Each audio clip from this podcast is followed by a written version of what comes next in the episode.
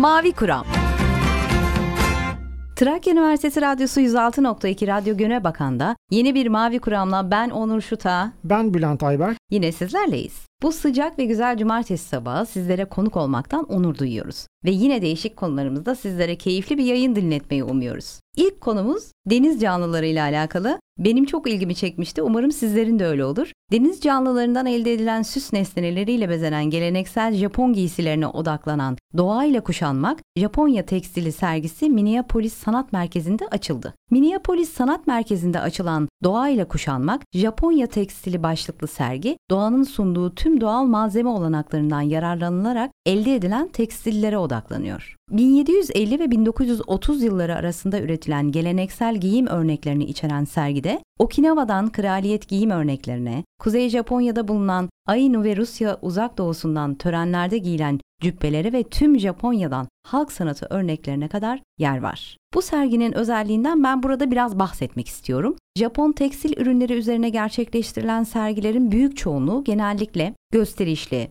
dikkat çekici kimonolar, indigo boyalı kumaşları ya da geleneksel malzemelerle yapılan desenli baskıları izleyicinin karşısına çıkar. Bu sergi ise biraz farklı olarak yalnızca elde edilmiş nesnelerle yapılmış 120 adet Japon tekstil ürününü sunuyor. 1750 ve 1930 yılları arasında bir halk sanatı olan Mingei üzerine odaklanan sergi, pamuk, yün ve ipek gibi daha yaygın kullanımı olan kumaşlara ek olarak balık derisi, muz lifi, geyik derisi, ısırgan otu ve kenevirden yapılan kıyafetlere değer veriyor. Japon giyimini konu alan sergiler her zaman ipekten yapılmış kimonolara ve seçkin sınıf tarafından giyilen giysilere yer verir diyen küratör Andres Mark, doğayla kuşanmak Japonya tekstili sergisinin de bu anlayıştan çok çok daha farklı olarak halk geleneklerinin ve günlük yaşamda giyilen giysilerin güzelliğini ve yaratıcılığını yücelttiğini belirtmiş. Hatta sergideki ilginç ürünlerden biri de Sahalin adalarında yaşayan yerli Niv halkı tarafından yapılan 19. yüzyıla tarihlenen balık derisi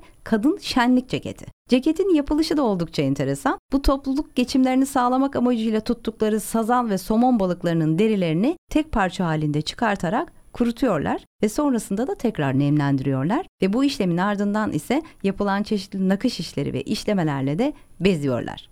Bir diğer tekstil ürünü ise 18. yüzyıla ait karaağaç kabuğundan yapılmış ve denizden elde edilen balık kemiği, deniz canlılarının kabukları ve püsküller gibi gereçlerle yapılan tılsımlı kolyelerle bezenen bir cübbe. Sergi oldukça değişik ve belki de bugüne kadar hiç karşılaşmadığımız bir türde, kategoride bir sergi. İlgi duyanlara buradan duyuralım. 11 Eylül tarihine kadar da Minneapolis Sanat Merkezi'nde açık. Evet, bu güzel haberden sonra şimdi sizi dinleyelim Bülent Hocam. Evet, teşekkür ederim. Benim size anlatmak istediğim haber ise çok ilginç bir mimari yapıdan söz ediyoruz. E, mimarinin her zaman için coğrafyanın bir yere kadar uzantısı olması gerektiği ya da onun bir parçası gibi davranması gerektiğine ilişkin pek çok örnekle karşılaşıyoruz. İşte şimdi birazdan size anlatmak istediğim haberde aslında tam da bu noktada karşımıza çıkıyor. İtalyan mimarlar David Croce ve Piliona Vanni tarafından Brezilya'daki Lençova Maranhenses çölünde suyun içinde gömülü olacak biçimde tasarlanan bu yerleşke uçurtma sörfü yapan sporcularının gereksinimlerine yeni bir anlayışla yanıt veriyor.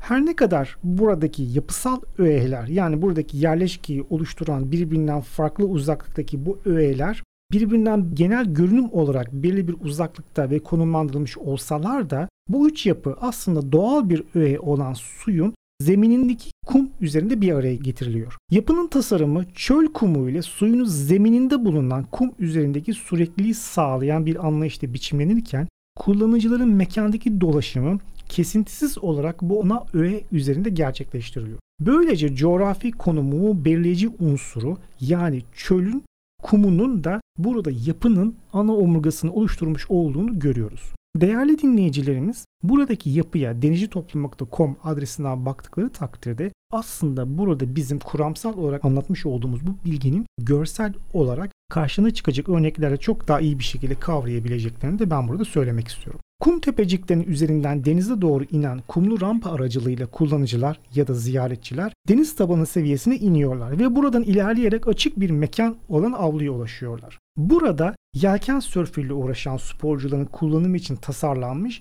dikdörtgen plana sahip olan ve beton bir duvarla çevrilenmiş olan öte yandan gün ışığı aracılığıyla aydınlanan locaların bulunmuş olduğu yere geliyor. Buradan kum üzerindeki dolaşım alanı hafif bir kavis çizerek su yüzeyi seviyesine doğru yükseliyor ve buradaki uçurtma sörfü yapmak için çok güzel bir şekilde planlanmış olan başlangıç noktasına kumla kaplı olan platforma ulaşıyorlar. Tasarımcıların gerçekleştirdikleri araştırmalar ve çalışmalar özellikle abartılardan uzak bir mekansallığı ve iç mekanda yaşam veren doğal ışığın bu mekanlara erişmesi üzerine odaklanıyor. Buradaki boşluk kavramı onu kullanacak olanların değerlendirilme biçimini bekleyen mekanlar olarak her seferinde yeniden kullanıcının gereksinimlerine göre yorumlanıyor. Bu yaklaşıma dayanarak mimarlar uçurtma sörfçüleri için barınma mekanları kavramını kum ve deniz üzerine kurduğu köklü ilişki üzerinden biçimlendirerek tasarlamış oluyorlar. Yapıya baktığımız zaman gerçekten de burada yapı yani uçurtma sörfçülerin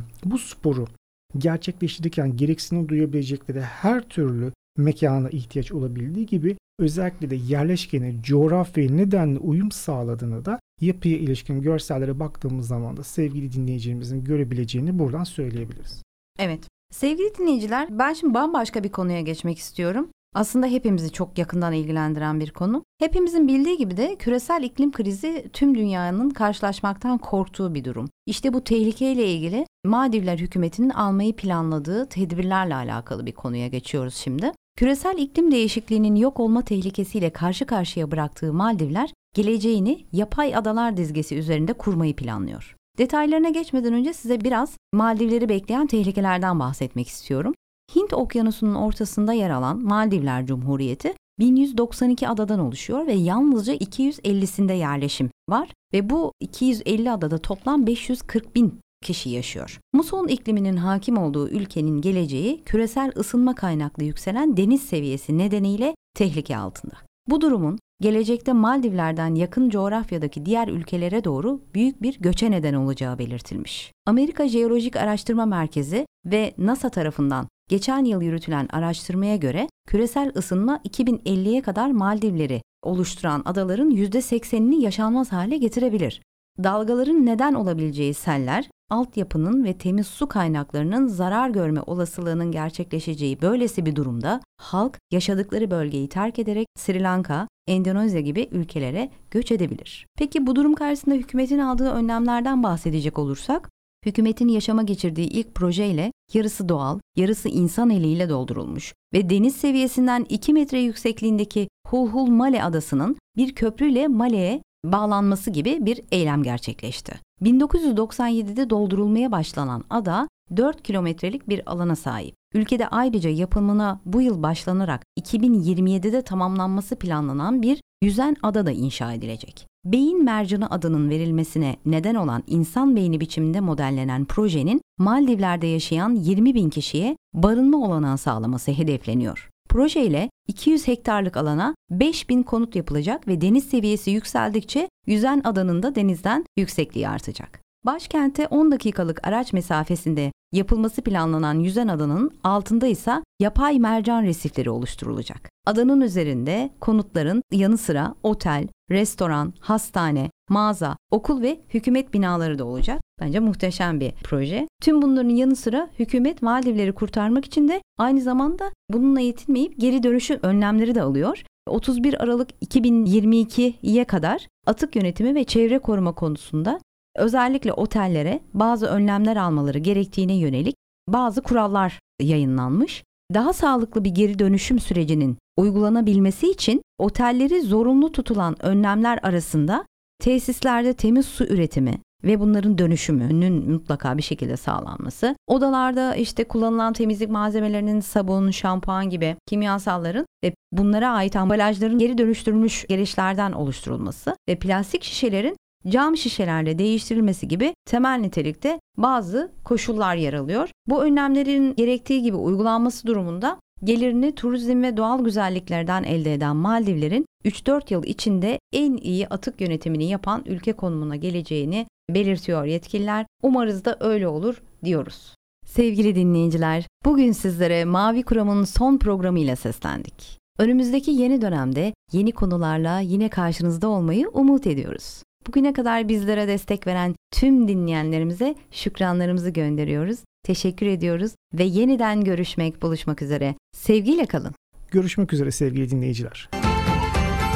Mavi Kuram